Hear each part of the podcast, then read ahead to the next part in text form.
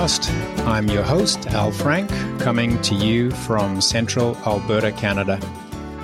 With me today is Ethan Pippitt of Standing Stone Kennels. Thanks, Ethan, for agreeing to come on Fat Bird Ugly Dog. Uh, I'm really looking forward to our conversation today. Well, uh, Al, thanks for having me. Now, I won't be surprised if some of the listeners already know of the Pippitt family and the various aspects of their involvement in training of bird dogs. And in a minute, I'll ask you to detail that for us. But as listeners might guess, the topic of today's conversation will be training of bird dogs. I'm certain Ethan, that you would be the first to admit that there are many good methods to train bird dogs. And I don't doubt that many of those of us who do train dogs would advocate for a particular favorite. Some that come to mind for me are obviously the Smith method, made famous by Delmar Smith and his sons Rick and Ronnie or the Bill West and Bill Gibbons method, for which dog trainer Mo Lindley, for example, is a big proponent. So, what I thought we could do today is using my two year old female German wirehaired pointer, go through what I did in following what I think I can call the standing stone method. And we can step through the various stages of training that I took from the time I received her at 10 weeks of age, and then let you lead us through the training in a step by step process. But before we go and do that, Ethan, why don't you tell us a little about yourself and Standing Stone Kennels? Absolutely. Um, so, as you mentioned, my name is Ethan Pippitt. I am the guy with the pink gun, and my wife and I run a small business here in Kansas. It's grown through a number of different avenues over time. Uh, we started as just dog trainers. We were the sole two people that cared for a small string of dogs, and that brought us to seeing that there was a bigger need for continued education Kat's background's actually in education. So we took it upon ourselves to try and help people to train their dogs at home. And that's ultimately what started multiple of the other facets of our business, one of which is a YouTube channel. We have a lot of different videos. I know uh, a good portion of those you've seen. And from that, we got commonly asked, where did you get that specific product or the thing that you're using? that drove us to just be the supplier of those things. So we started Standing Stone Supply. And through Standing Stone Supply and the videos, we created a dog training community, and that's on Patreon. And that's where we give custom help or support along the way. We've combined all of these things into one path, which is our step by step training program in what we have called the Standing Stone School of Dog Training. We still run a full time dog training um, business here. We are our head trainer, Jessica, and assistant trainer, Tessa, do all of the, the dog training for dogs that come through. And then we have Charles, who runs our El Tesoro program. That's a new piece where we actually run a string of dogs that we own for a ranch in South Texas. And I guide in South Dakota, so I run that portion of things. So we have a lot of different pieces that go a lot of different directions. And all of those are kind of centered around bird dogs and, and specifically versatile dogs. We breed German short haired pointers. Yeah, that's a really nice introduction about both uh, yourself and Standing Stone Kennels. And I will say that, you know, I took advantage of the Patreon component to get specific help. And I followed the Standing Stone YouTube channel. And I will admit that for things that were very specific to my dog that are generalized on the YouTube channel, the Patreon option was a huge help. And I know of your step by step program, but at the time, the step by step program was not available to me, but it was something that I wished was available. So I can see that as being an excellent option for people who are just starting out. Yeah, we like to call it a guide to the YouTube videos. So um, almost all of them. There's a good portion that are not on YouTube. Uh, I think it's about 25 maybe videos, maybe 30. But the rest of them are all YouTube videos, but they're all collected in one place in a specific order and the best versions or multiple versions of the process. Um, and that also includes a, a checklist kind of to follow. Does my dog do these things, yes, you're ready to move to the next category. So just kind of gives you, like say, a guide to the YouTube videos. You have access to uh, more direction on how to follow those that process. Okay, that gives us a really good sense of what you do currently, but you were obviously influenced by many things pre Standing Stone. I'd like to hear a little about your first hunting dog. Who were your main mentors? That first job that you had as a dog trainer, and what led you to decide to become a pro trainer? I've always been one of those people that kind of feels like they can do it themselves. I wanted a bird dog. I got the opportunity to go hunting with a family friend and shot my first pheasant in Iowa where we where I grew up. Immediately went home, told my parents I wanted to get a bird dog. They said, "Absolutely. The second you move out, you can do whatever you want." I graduated high school, moved out to follow my girlfriend at the time, now wife, to North Dakota and her family hunted and I got to do some hunting with her and her dad and their family friends and decided I really needed to get a bird dog. So I started doing some research. And then Kat surprised me on my birthday. We went to a place that she'd found an advertisement in the paper. We pick up Crazy Sammy that day. And I basically made these predetermined um, rules. Basically, if she wasn't the right color and she didn't do, you know, didn't do these things and if ands and but all of the things that we they currently recommend that you don't do, I did them, and we we took home this puppy out of the paper. Almost got a two for one deal because the other one had some issue with its eyes or something, and they and the lady was trying to just give it to us. And eh, I very soon realized, though my head was dead set on if I just put enough time into this, I'll be a great dog trainer, that I knew absolutely nothing about dog training. And Sammy didn't make it easy looking back on what she was and kind of what it took to get her where she ended up, she was a great learning dog, but a very difficult one.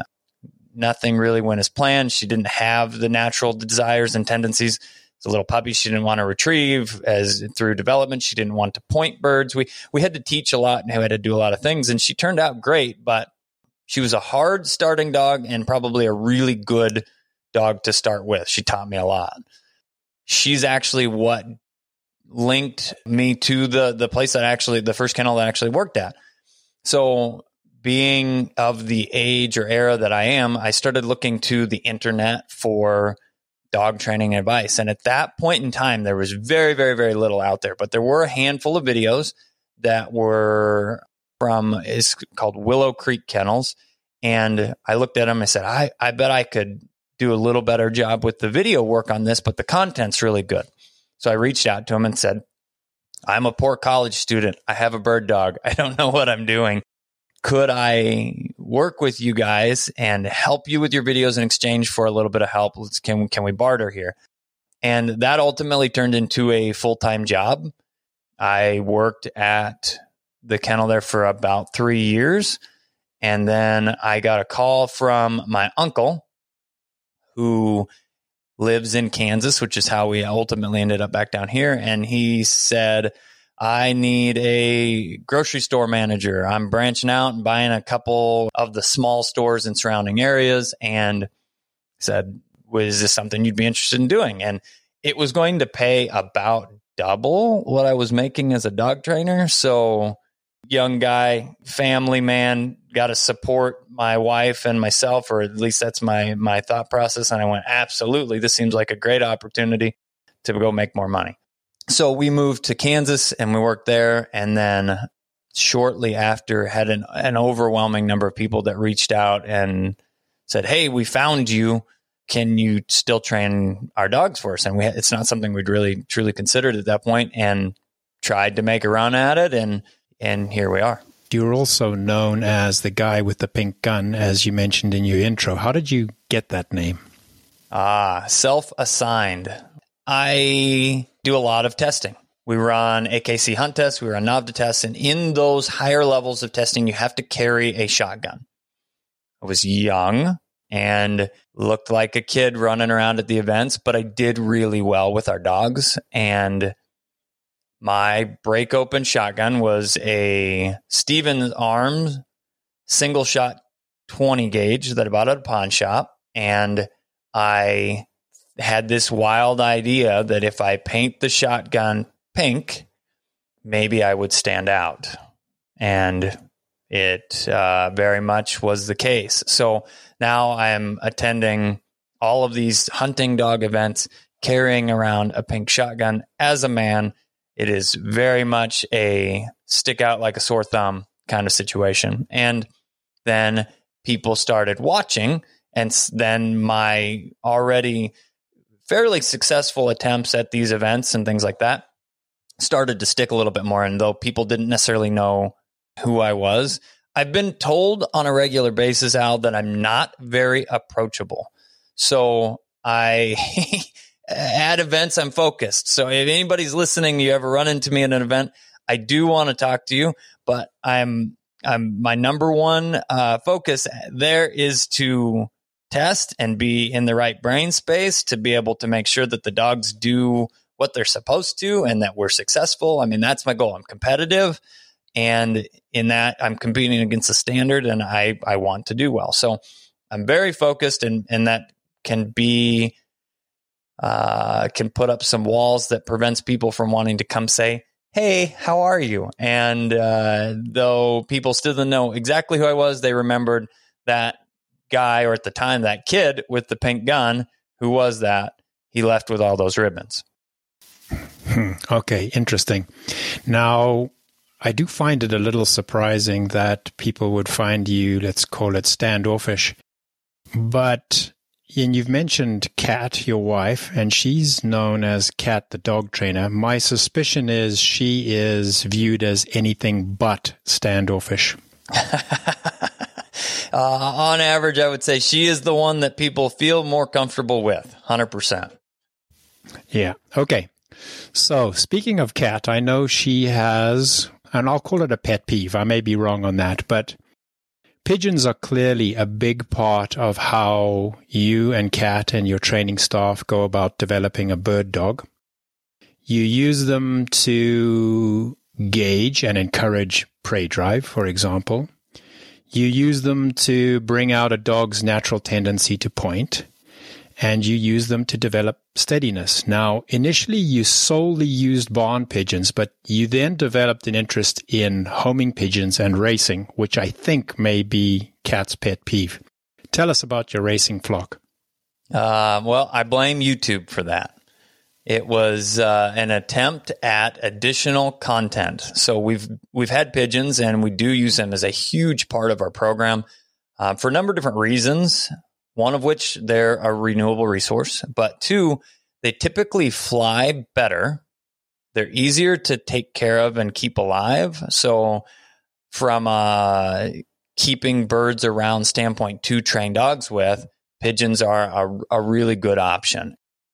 So, we've had them the entire time that we've been training dogs, and that I thought would be cool since they're homing birds and stuff, how far can I train these homing pigeons to home? So I was building out content for YouTube, following along, and we named the birds, and I made it out to about eight miles, and they started to disappear. So then I went on a search for there's got to be better birds out there to try and do this with.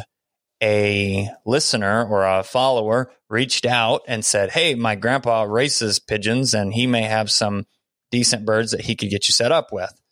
Well, that led to another, to another, to another down a rabbit hole of now I have 24 pairs of top quality pedigreed racing birds and I flew over 60 pigeons in one loft races this last year. So it's uh, grown. And like most things we do, I, I, I do it to the best of my ability. And like I told you before, I'm fairly competitive. So all of those things combined means it's uh, become a very big hobby for me. Now, you've mentioned your YouTube channel, and I pointed out that I used it almost entirely. You have what you refer to as your puppy training series. I used the series from several of your puppies as a gauge for what I should be doing and when I should be doing it. Of course, I did what most people do. I started with the basics and began house training and crate training. So if you could briefly touch on each of those, and then what I'd really like you to do is talk in a little bit more detail about something you call charging the clicker. Tell us what it is and why and how you use it. So, as far as house training or crate training goes, we start that right when puppies first come home. We utilize crates for, this number sounds a little scary, but for 16 to 18 hours a day, puppies are crated. Their attention span is short. And that time period also includes a, let's say, a standard eight hour overnight. Of the remaining 16 hours of the day, they are crated for eight to 10 of those. And in between those, you have to make it time important, but they're just like any other baby. They sleep a lot.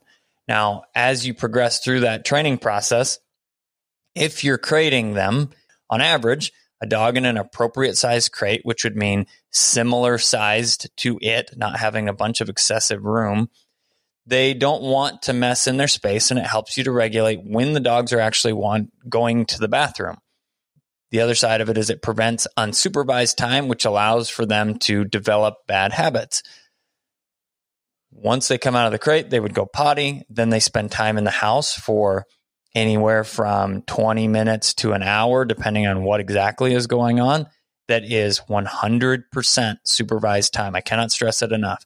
If they are not being crated, they need to be 100% supervised. So you can catch them in the act of having an accident. And that being able to be timely in things that could be struggles with young puppies, like chewing things up, peeing on the floor, getting into stuff that they're not supposed to. If you're there when that stuff is happening, you can stop it and you can correct it. You can say, no, that's bad, don't do it, and then redirect to something else. Being there for those moments, preventing them from becoming learned behaviors or habits is huge. So crate training becomes a very, very, very important part of house training young dogs for us. Okay, and charging the clicker. So, uh, clicker is essentially a marker, and uh, most dog trainers utilize some form of marker. When whether you know it or not, uh, you are probably using a marker yourself. Um, it's a way to communicate to the dog that what they're doing is right. So I would say most commonly people think of saying yes or good dog or good boy. Those are all verbal markers affirming what the dog is doing. A lot of pro trainers utilize a single word. So we talk about in training, consistency is very important. So pro trainers understand this and move into the category of using a verbal marker because they always have their voice and can say yes. And they just would consistently say yes or good or pick a word, pick a thing, be consistent. You take it the next level when you actually utilize a clicker, and the clicker is just a little noise maker. Originally, it's a toy for small children that has now been developed specifically for dog training and animal training. Um, when we look at training, we try and do things in, in a way that allows us to be most efficient and move as fast as possible. Fast from a standpoint of keeping you interested in the process, keeping the dog interested in the process, and allowing both of you to progress at a rate that keeps everyone having fun and enjoying it. So we look at clickers from this specific way for a number of different reasons, and then I'll explain charging. There's a little backstory to it. I apologize. The clicker itself, utilizing a noise device that is exactly the same every time, is 50% faster when a dog is learning. A good book to read, not about dog training, but about how operant conditioning works, would be Don't Shoot the Dog by Karen Pryor. And she talks about clicker training and how that process in itself works. So when you have family situations, which is what we typically deal with, or we have an entire team of trainers here at the kennel, everybody can make the exact same marker that says, yes, you did it right. So we stick with clickers for that specific reason. Now, charging the clicker is the most important part of that process because when you start with it, nothing means anything to a puppy. Saying yes or good dog doesn't mean anything. The clicker itself means nothing. So we actually have to build a positive association around the noise that the clicker makes. And that's simply done by clicking and then providing a food reward. Now you can use treats, but we specifically use the dog's dog food and we feed Eukanuba Premium Performance Puppy Pro to all of our young dogs. And then we move into the rest of the performance line for our adult dogs. But they work for meals and and that's an important part of the standing stone process if you will you know it never occurred to me by virtue of using a clicker or multiple clickers across multiple people but the idea that you can use the clicker to begin and end a particular behavior that you want to encourage makes a ton of sense when you think that on Monday it could be trainer one, on Tuesday it could be trainer two, Wednesday could be trainer three, and yet they're all in essence using the same language. Correct.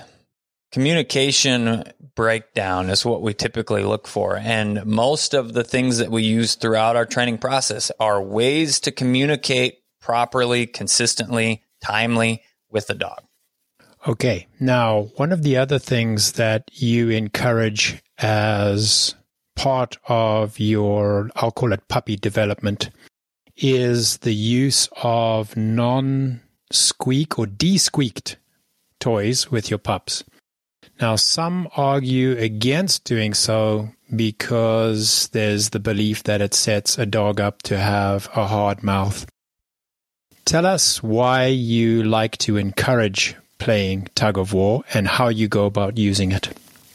There's a couple things that you you mentioned in there. We don't recommend squeaky toys or or toys with squeakers in them for bird dogs specifically. If you don't actually have a bird dog or you have a second pet that is just a family companion and pet, squeaky toys can be a very fun thing for the dog and can be a satisfying process of chewing and squeaking a toy when you get into the bird dog category, the same satisfaction comes with the bird dog squeaking the toy, but it does actually develop chewing, rolling, mouthing, uh, which would be ultimately really bad mouth habits for bird dogs because that transfers into birds, which a dead bird, when it's crunched just a little bit, can a lot of times squeak.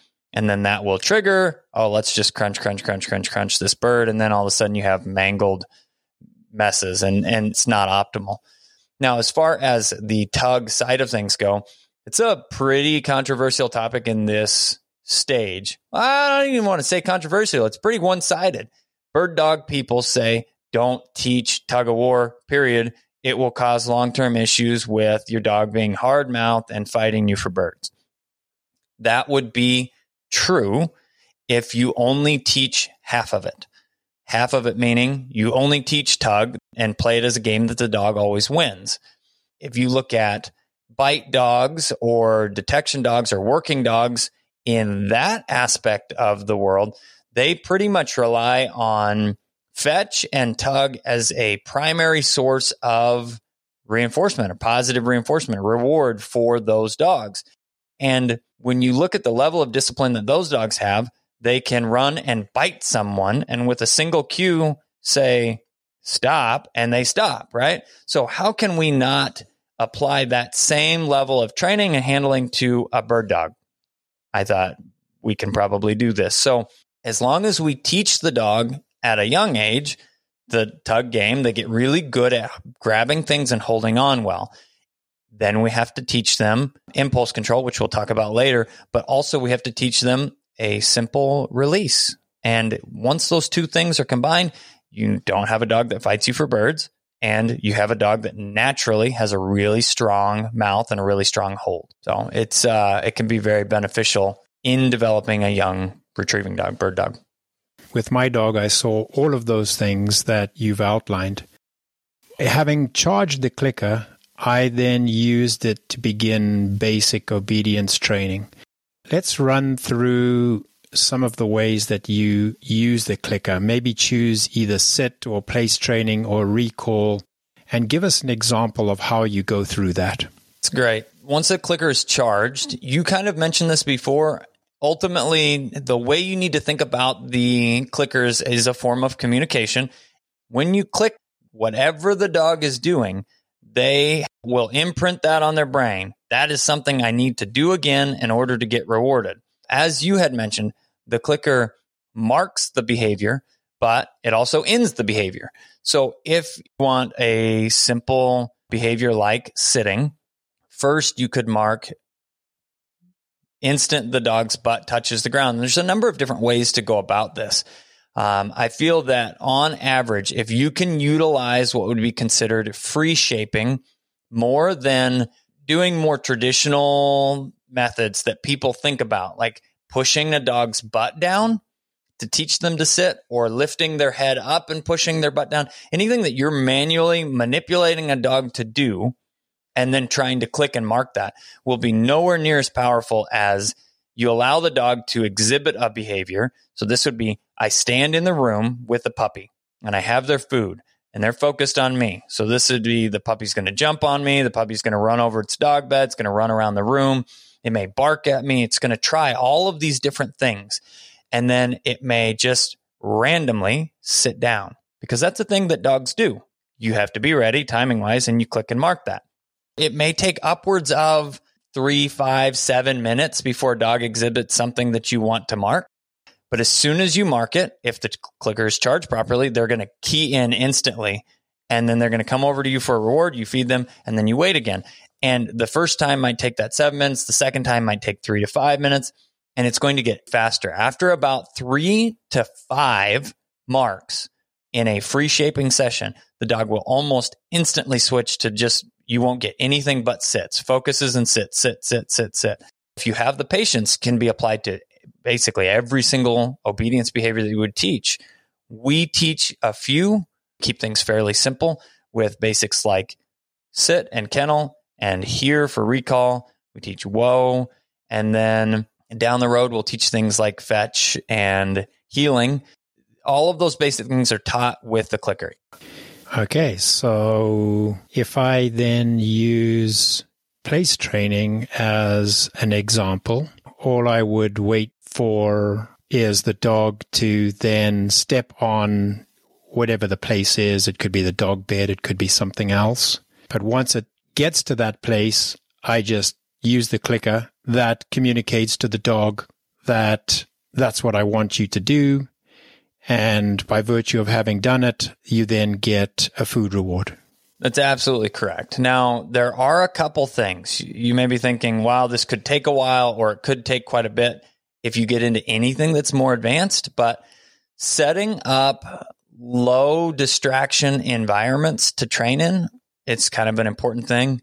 Um, so if you ever see our training room, there's literally nothing in it other than the things that we put in it. So if I'm going to do a place training session, the only thing the dog has access to interact with is the wall, the floor, me, or the place board. That makes getting to the end goal with free shaping sessions a lot easier. But we often talk about in dog training, the smaller steps you take, the faster you get there. So you don't have to expect the dog's going to get on the place board, it's going to sit, and it's going to look at me pretty. And that's the first time that I can click and mark that. You can mark steps leading up to that. So if your dog is struggling, but they kind of head in the direction of the place board, you could mark that. And then as long as you're consistently moving them in the direction of the place board, it's not going to take very long before they touch the board and then you mark that. And then they're going to do it again. And then you'll have a dog that's basically sitting there and they'll just put a paw on it and look at you and a paw on it and look at you. And then you hold out for them and they'll get a little frustrated and they'll try something more. And that might be two paws on it or they might jump on it or something like that. And as they attempt to think through the process, as long as you're marking properly, they'll move toward the end goal, which would be getting on the place board. Now, all of that being said, it's going to vary a little bit based off of an individual dog's desire to work and please, but also an individual dog's intelligence level. Some dogs are smart and they like to figure out challenges and they like to think through things and work on stuff and they kind of love that. And that's something that we build into our personal breeding program. There are other breeds and there are other dogs that that do struggle with desire to do the task and sometimes at that point you have to get a little more creative, which is why our step by step program doesn't work for 100% of dogs. And we offer the other options like the custom training through Patreon to say, oh, you're struggling here. Here's a couple tips to, to get you moving in the right direction. Okay, excellent. Now, you mentioned impulse control a little earlier, and I'm wondering whether you could comment on the importance of instilling impulse control and I'm particularly interested in hearing how you go about using it as a precursor to steadiness. So, impulse control is something that all dogs fight, and some more than others, but all dogs fight this. And it's think about it uh, in situations as simple as you open the door and, and the dog's basically trying to push past you to blow out the door. Or you go to set a bowl of food down for them and they're jumping out uh, up at it because they're excited and they're enthusiastic about life in general and they're trying to get to that food instantly. And all of those things are viewed as naughty behaviors because they are. And they fall into the category of impulse control which on a bigger spectrum does get into a, a steadiness zone of can i stand and point a bird with pointing dogs specifically?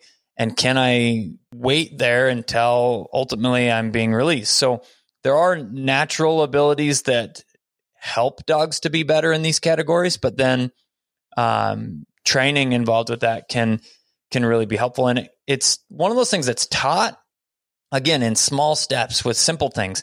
So we typically utilize a higher value reward like a piece of cheese or lunch meat or something like that. I hold that in my hand and I open it out, and it almost seems, at first glance, this almost seems a little bit like teasing, but we do reward the dog throughout the process. And what we're trying to mark and reward is the dog saying, I understand I can't try and snatch that super cool special reward right out of your hand. I need to wait and then you will give it to me as you move through that though it's it's just kind of slowing the process down and teaching if you wait a second you'll get to do what you want and you ultimately get rewarded through that process uh, on top of that my wife actually used that drill and it worked extremely well. Didn't take very long before the dog realized that in order for it to get the reward, all it had to do was wait until it was released to do so. Correct. Now, you know, I took about a month to establish that my pup knew what the clicker was for and to make sure that she understood what the various cues were in terms of how they were related to a given behavior. Then at about four months of age, I did a bird introduction and I began leash training and added heeling. Can you take each of those and run through the ways in which you go about teaching a dog what you want of it? We'll start with the, the leash and the heeling category. Heeling specifically means for a dog to walk by your side with you. There's also just loose leash manners, which is something that I think that most people are more interested in from a my dog is my pet and we live in the city and we have to go for walks. I don't want the dog to have to just walk directly next to my side. I want them to have the opportunity to explore. Though heeling, a dog walking directly by your side and being very obedient, seems like the more advanced behavior between the two, The heeling is actually an easier thing to teach first because of the fact that you're eliminating a huge number of distractions by keeping the dog next to you. Does that make sense? Totally. So, uh, if you have a dog loose leash, though, they have access to sniff and check things out. And those are constant distractions that build into being a more difficult behavior for them to master. Can I walk with you while not pulling on the leash, but having access to all of these distractions? So, like everything, we teach or, or build this off of positive reinforcement. Clicker training, we develop a heeling position. So, we teach the dog how to get next to our side then how to take a few steps with us. And we mark those processes along the way and reward them. And then you get a dog that's it's understands how to get there and understands that's a good place to be. And then we actually utilize a product that we developed called the Easy Lead. You can make a head halter. So some people have also seen products like maybe a Halti or a gentle leader. Those are a head halter style leash. And what the Easy Lead does is stops pulling in high distraction environments. It does not teach the dog to heel. That's a, a big misconception there.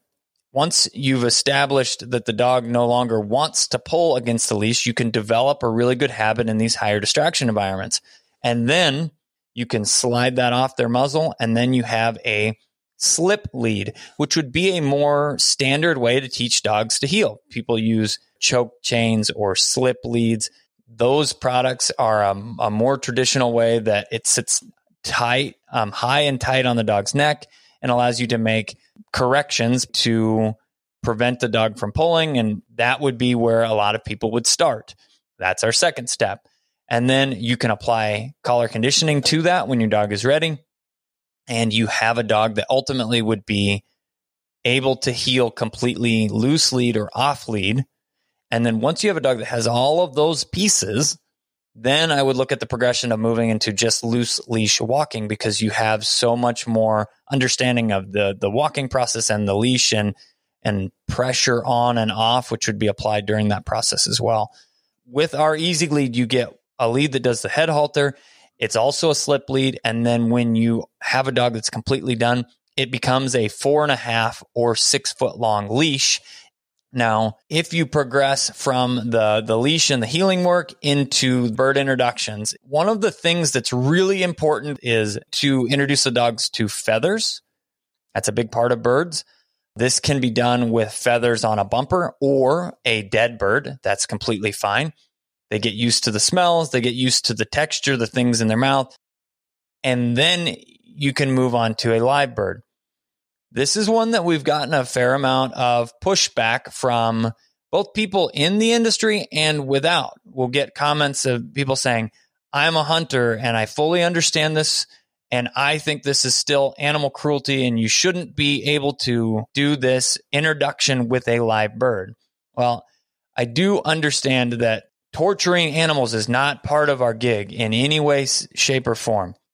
But if your dog is not exposed to a bird that is alive and flaps around before it enters the field, you set yourself up for the potential of some pretty major setbacks or or permanent damage from a sense of being bird shy.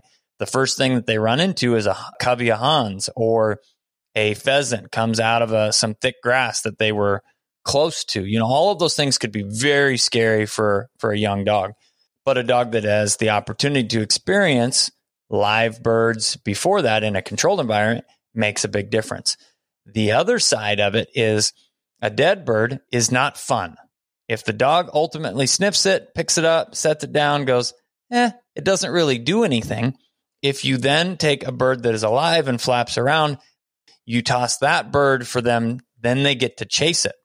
We have to remember that our dogs are predators. So they see movement that excites them. They want to chase and catch things. And that we use to a huge part of our advantage in developing bird and prey drive in young dogs. And that's, again, requires live birds in order to do that. So there's kind of a two part process in that bird introduction. Okay. Now, by the time I had worked through my bird intro, my leash and heeling training, plus spent all of the time on all of the other behaviors that I had wanted the dog to learn to that point. It was around May. My dog was about five months of age. And of course, by that point in time, the weather had warmed up. And I took an opportunity to do a water introduction by letting her retrieve bumpers that were thrown into large, shallow pools of water from leftover snowmelt. Give us a sense of the best way to go about water introduction to ensure that a dog doesn't have an initially poor experience with water that influences its willingness to enter water later on. So, optimal situation there is that you would be outside, warm water, and you have something that the puppy has a high drive to chase or play with. A lot of times we can utilize bumpers because by the time we are doing water introductions, we've built good retrieving desire. Some dogs we need to utilize birds to entice them to want to swim or to jump out in the water. You yourself, as the, the dog trainer, need to get in the water with your dog and don't push it too fast. Encourage swimming, don't force swimming. Okay. Now, earlier on, you mentioned a phrase, collar conditioning. And at this point, I started collar conditioning for both place training and recall. Can you tell us what you mean by collar conditioning and how you go about using it to build on the place and recall training that is typically done prior to collar conditioning? Absolutely. But before you do that, and you've already mentioned this, I'm wondering whether you can comment on the concept of first teaching a behavior followed by conditioning that behavior, followed by generalization of that behavior? Absolutely. Really, really good question. So, when we are developing dogs, you would first teach. We teach everything utilizing positive reinforcement. Collar conditioning doesn't happen in a, any of the teaching stages. We do not use e collars to teach.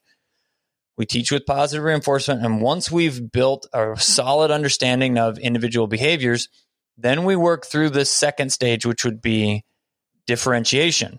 So in the beginning, you should be teaching one behavior per training session. Let's say you work on sit. The next session, you can teach a different behavior, but don't work on multiple in the same session at this point. So you could work on sit, you could work on kennel, you could work on whoa or standing. You could work on the heeling behavior. All of those in individual sessions give the dog some variety, give you some variety as you work through this teaching portion. Once you have a really good understanding, your puppy has a really good understanding of multiple different behaviors, then you can start to differentiate. When you work on one thing per session, the dog gets really good at anticipating what you're going to be asking, which is how you can build good reps. But they're anticipating what you're asking and they have it figured out. So we move into the differentiation stage which allows you to work on multiple cues, different behaviors in one session. Start with two, work to three, then to four and five, and so on. So that the dog is showing they're responding to what you're asking, not just guessing. Once you are through teaching and differentiation, your dog can perform all of the tricks for you very consistently, doing only what you're asking and not anything you're not. Then we move into generalization. Generalization would be take the show on the road per se. You're going to move your training session from your your normal area that you're training to a lot of different areas and you should be able to complete that same differentiation type session. So this would be a different room in the house, maybe then the garage where there's more distractions and smells, then maybe outside if you've got a fenced in yard. All of those things are going to help the puppy to understand in the training sessions what the expectation is and that I can listen in all of these different environments. It kind of breaks down the process of going from I can do some really good obedience work in the kitchen during my training session to I don't listen at all after the session when I go outside to play in the yard. So you've worked through teach and differentiate and generalize and then we move into the final step, which would be proofing. And that's where collar conditioning comes in. Collar conditioning allows us to communicate with the dog and help to work through higher distracting environments. Dog is distracted. We can reach out and say, hello, and pull focus back to us.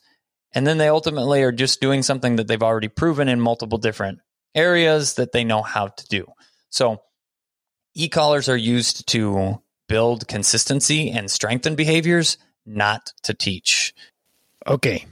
Now, my dog was about five months of age at this point, and I started my introduction to Whoa using something that you call the positive pigeon drill. Can you tell us about that and how you go about using it, including the way you actually introduce the cue? Whoa. Sure, absolutely. So we would start whoa with clicker training standing. Then once we would move out of the yard, we do most of the time eliminate the clicker from a timing standpoint because it gets to be too many things. We're using positive reinforcement, but not always using a clicker. But ultimately, you hold a pigeon. This is where pigeons kind of start in the process and become really important for these young dogs. You hold a pigeon in their hand, you, the dog gets to see what it is and smell it and know what it is. And as soon as they stop and stand still, you just let the bird go and they get to chase. That becomes a really fun game. You control all of the timing with the bird in your hand and when you release it. Most dogs figure out in a very short number of reps, usually less than 10, that as soon as they stop and stand still, and this all comes down to your timing. If your timing is correct, they move very quickly. If your timing is off, you're sending mixed signals and it can confuse dogs. But as soon as they stop and stand still, they get to chase another bird.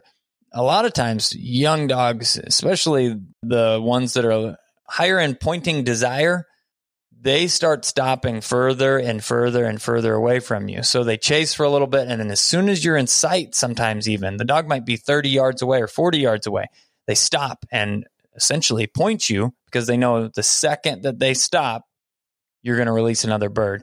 And there's opposite extremes in this. We do this drill for a number of different reasons. One of which is to simply teach standing equals birds. And, and that's an important move in the forward direction for bird dogs. But the other side of it is tells us a lot about the individual dog's personality. And if I haven't raised the dog, it just came in for training, um, doing this as a really early step in their development allows me to know more about what their field work will look like long term dogs that start that process that I was explaining about stopping further and further and further away from me, those are dogs that are going to be very natural pointing dogs. They're going to point their birds, they're going to be naturally steady, they're going to make that process easier. The opposite end of that that spectrum is a dog that runs all the way back to me. Every single bird, no matter what I'm doing, they run all the way back to me and then jump on me two or three times and then stand still and then they get another bird those dogs are typically really high in prey drive and desire and struggle to be steady on birds. So you get to learn kind of what progressions we're going to have to potentially take in the future, but the dogs learn to build a relationship with you as a handler and that if we work together as a team, they can get more birds, and which is a, is a really big payday for most bird dogs. Okay, so tell us just how you introduce the cue. We develop behaviors first before we apply cues to them because dogs don't speak English.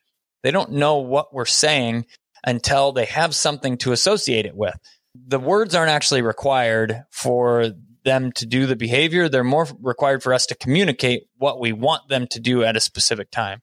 We've already introduced the cue by this point with the clicker training and standing sessions, but now we can apply it as well. Once the dog is good at stopping, once they see us and the bird and they're standing still, you can say, whoa, give it a second, and then okay to release them right before you release the bird. So you're kind of reinforcing that that process also involves birds in the field. Yeah. Now, what you just described there with a dog initially sight pointing the pigeon that you're holding in your hand and then increasing the distance from which it points and anticipating that I, even without a pigeon, becomes an object that could be pointed is exactly what I saw in my dog. Literally just showed the pigeon and this dog went on point. So, really is an excellent drill. Now, not long after introducing the positive pigeon drill and introducing the whoa cue to develop steadiness, I also used what you refer to as a steady lead and then the placeboard to further develop steadiness. Can you outline the way in which you use both the steady lead and the placeboard? That concludes part one of my conversation with Ethan. Tune in to the next episode to hear his answer to this question and our discussion regarding use of pigeon launchers, collar conditioning of whoa, spaying and neutering, avoiding collar dependency, and of course his answers to my rapid fire questions.